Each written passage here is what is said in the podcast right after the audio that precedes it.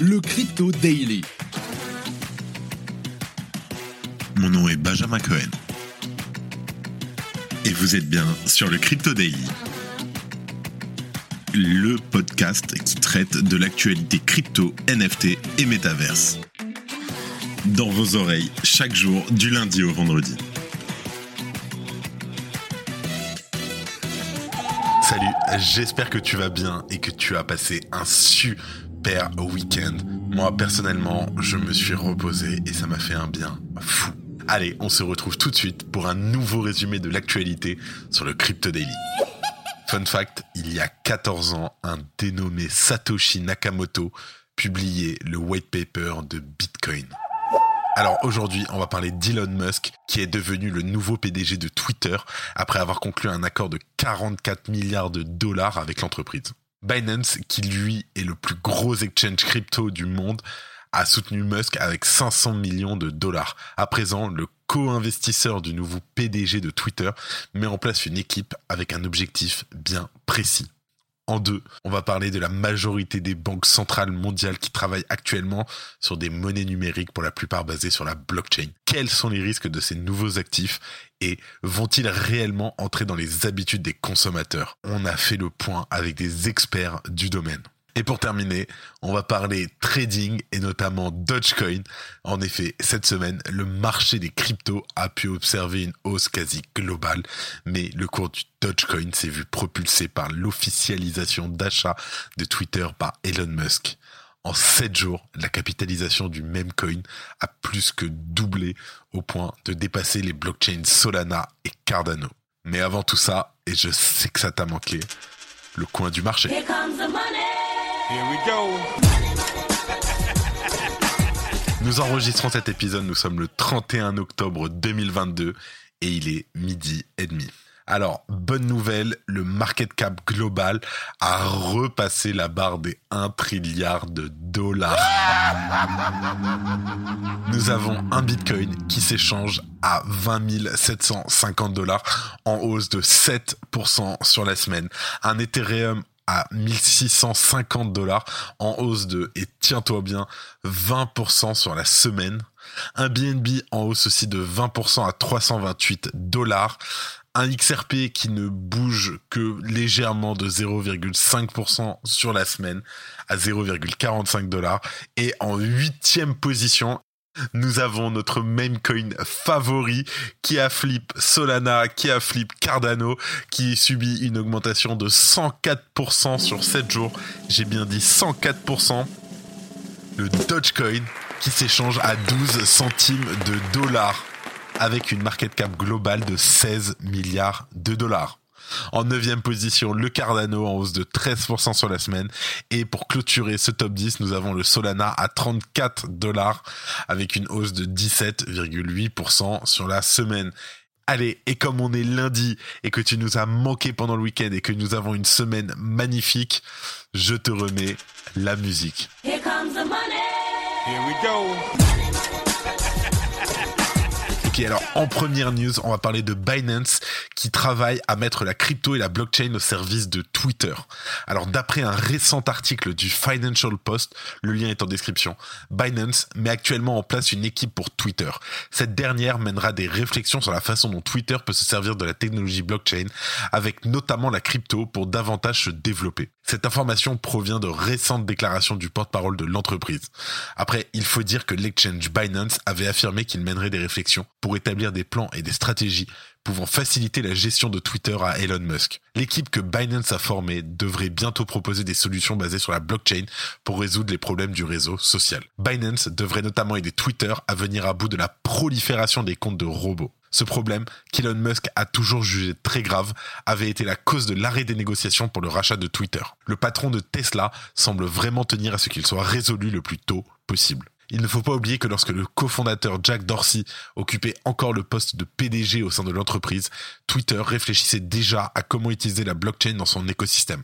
La plateforme avait même lancé en novembre 2021 une équipe interne composée de spécialistes de la crypto. Ces derniers devaient créer des fonctionnalités à partir de la technologie blockchain et de la crypto. Plus tard, Twitter a été doté d'une fonctionnalité permettant aux abonnés payants d'utiliser un NFT comme photo d'avatar.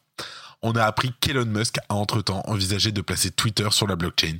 Cependant, il a finalement décidé que cela ne pourrait pas se faire. Ce jeudi, Elon Musk a officiellement conclu l'accord pour le rachat de Twitter.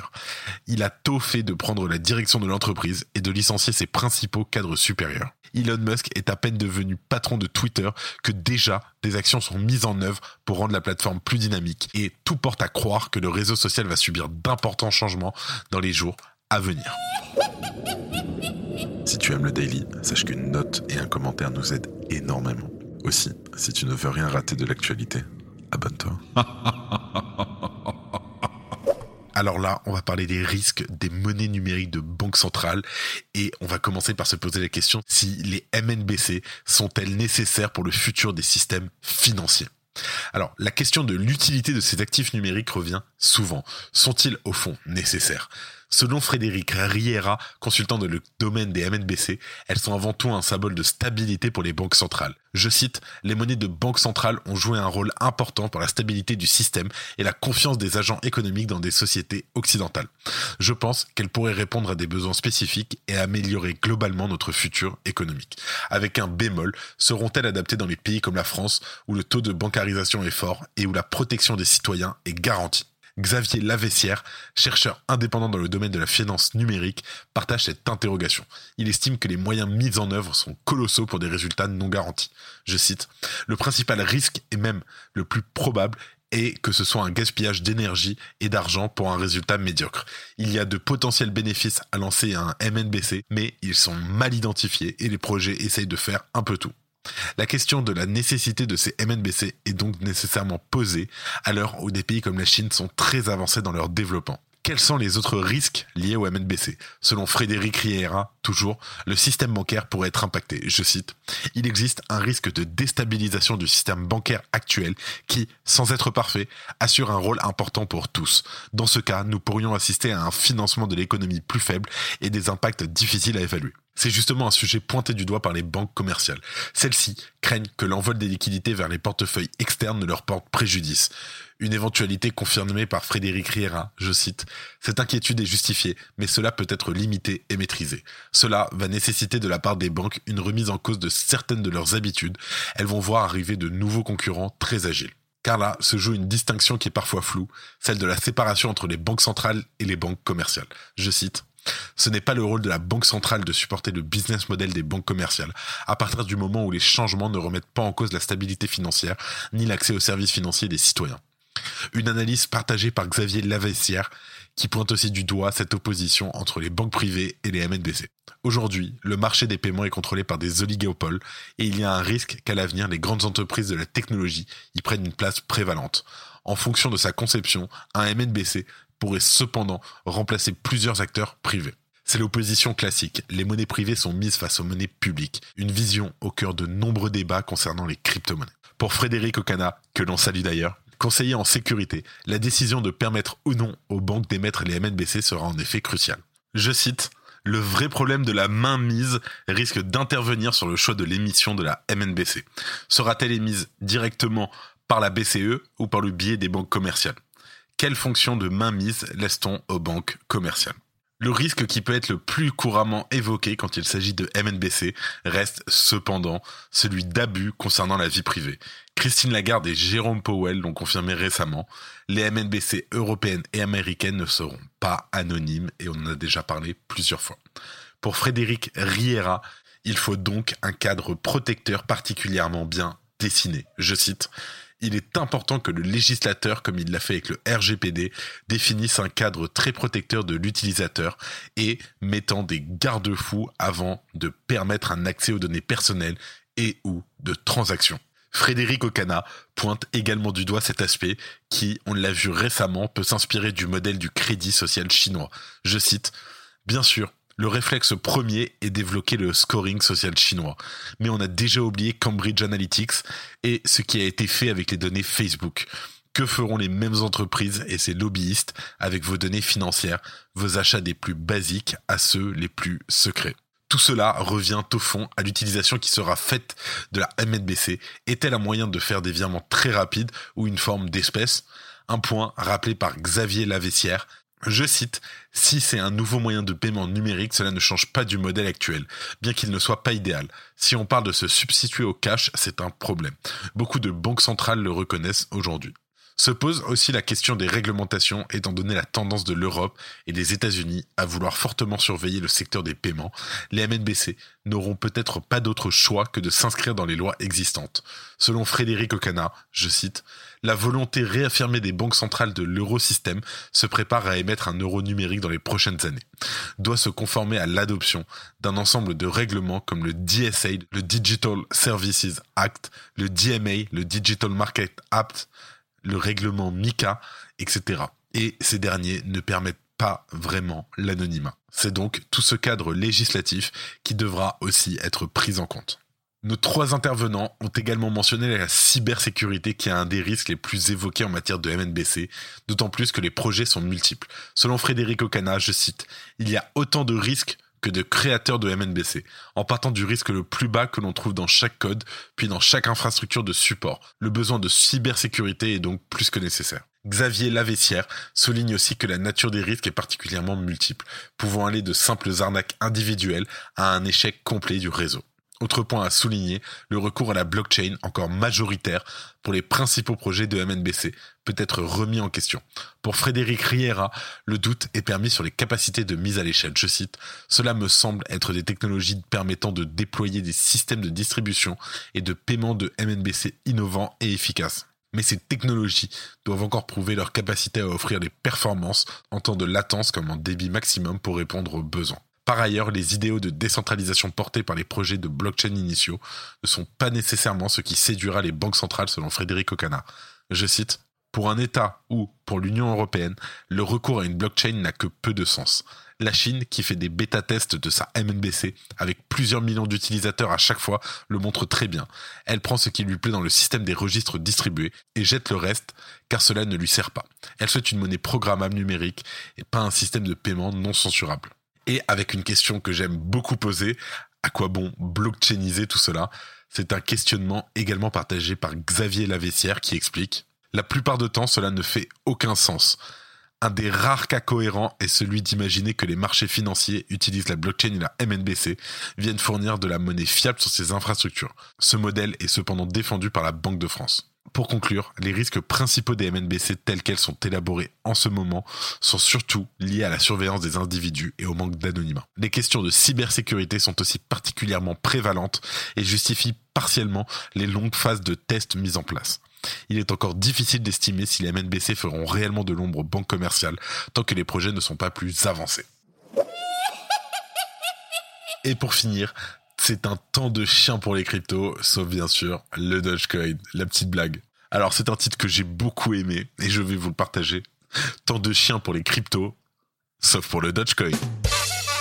L'écosystème Doge est en ébullition depuis qu'Elon Musk a commencé les manœuvres pour conclure l'acquisition finale de Twitter. Le 26 octobre, le fondateur de Tesla a changé sa bio sur Twitter en Chief of Tweet pour annoncer la couleur et prendre d'assaut le siège du média social à San Francisco. On en a parlé vendredi. 2 jours plus tard, les deux parties concluent officiellement l'achat et Elon Musk devient ainsi le propriétaire de Twitter le 28 octobre dernier. Le bear market continue de geler les marchés en général. Cependant, le fondateur de Tesla a donné un coup de pump qui a réchauffé le prix du Dogecoin. En effet, le cours de la crypto-monnaie a bondi de plus de 104%. Comme je t'en parlais tout à l'heure, en l'espace de 7 jours selon les données de CoinMarketCap. D'autres statistiques montrent le retour précoce d'un bull market qui ne durera peut-être pas, attention, sur les terres du même coin canin. 62% des investisseurs du Doge ont enregistré des profits sur leurs avoirs selon les données d'Into the Blocks. Ce chiffre est supérieur à ceux de Bitcoin et de l'Ether qui s'élèvent respectivement à 54% et 57%. Le Dogecoin est actuellement la 8e crypto-monnaie en termes de capitalisation boursière devant Cardano et Solana. Je sais, la question que tout le monde se pose, on va essayer d'y répondre tout de suite. Le Dogecoin, future monnaie officielle de Twitter ? Alors, dans le contexte actuel, ce fort engouement autour du Dogecoin n'est point surprenant, vu le soutien qu'Elon a toujours affiché publiquement vis-à-vis de sa crypto-monnaie canine préférée. Désormais, les détenteurs de Doge espèrent que Twitter lance des initiatives qui encourageraient l'adoption de la crypto, à l'instar d'une fonctionnalité qui permettrait aux utilisateurs du réseau social de payer un pourboire en Dogecoin. Dans un tweet du 28 octobre, le fondateur de Cardano, Charles Hoskinson, envisage même une réelle possibilité que le Dogecoin fusionne d'une manière ou d'une autre avec Twitter. Ah, l'opium. Par ses perspectives encourageantes sur le développement de la crypto-monnaie, il est allé jusqu'à proposer une migration gratuite du Dogecoin sur Cardano avec une sidechain qui disposerait d'une fonctionnalité de contrat intelligent intégré. Les autres projets crypto accepteront-ils que le Dogecoin règne en maître sur Twitter? Bien que sa contribution soit moindre, Binance y a investi $500 million, comme on en parlait un peu plus tôt. Et la communauté crypto sera probablement curieuse de connaître la position de Changpeng Zhao de CZ sur les futures intégrations des crypto-monnaies sur le réseau social. Mon point de vue, c'est super. J'espère qu'on va pouvoir payer en Doge ou en whatever, ce que vous voulez sur Twitter. Faut pas oublier que la semaine dernière, on a eu des news que Twitter lançait un portefeuille crypto, et ça commence à être sympa. Franchement, on va avoir beaucoup de grandes nouvelles sur les 2 ou 3 prochaines semaines à venir, et je suis impatient. Et pour finir, les actualités en bref. Le Salvador, premier pays à avoir adopté le Bitcoin comme monnaie légale, s'est associé à la ville de Lugano en Suisse afin de démocratiser la crypto-monnaie auprès des populations. Dokwon, qui fait l'objet d'un mandat d'arrêt émis par les autorités sud-coréennes et Interpol, est obligé de se terrer en ce moment. Et pire encore, il semble plus que haï par la communauté crypto. En effet, une autre plainte a été déposée contre Kwon. Elle concerne la perte d'une $50 million par des bailleurs associés à l'écosystème terrain. L'écosystème blockchain français est en pleine croissance malgré le bear market. C'est ce que conclut un rapport de la French Chain qui a cartographié l'état de l'industrie blockchain dans l'Hexagone. 900 postes pourraient ainsi être à pourvoir au cours de l'année prochaine.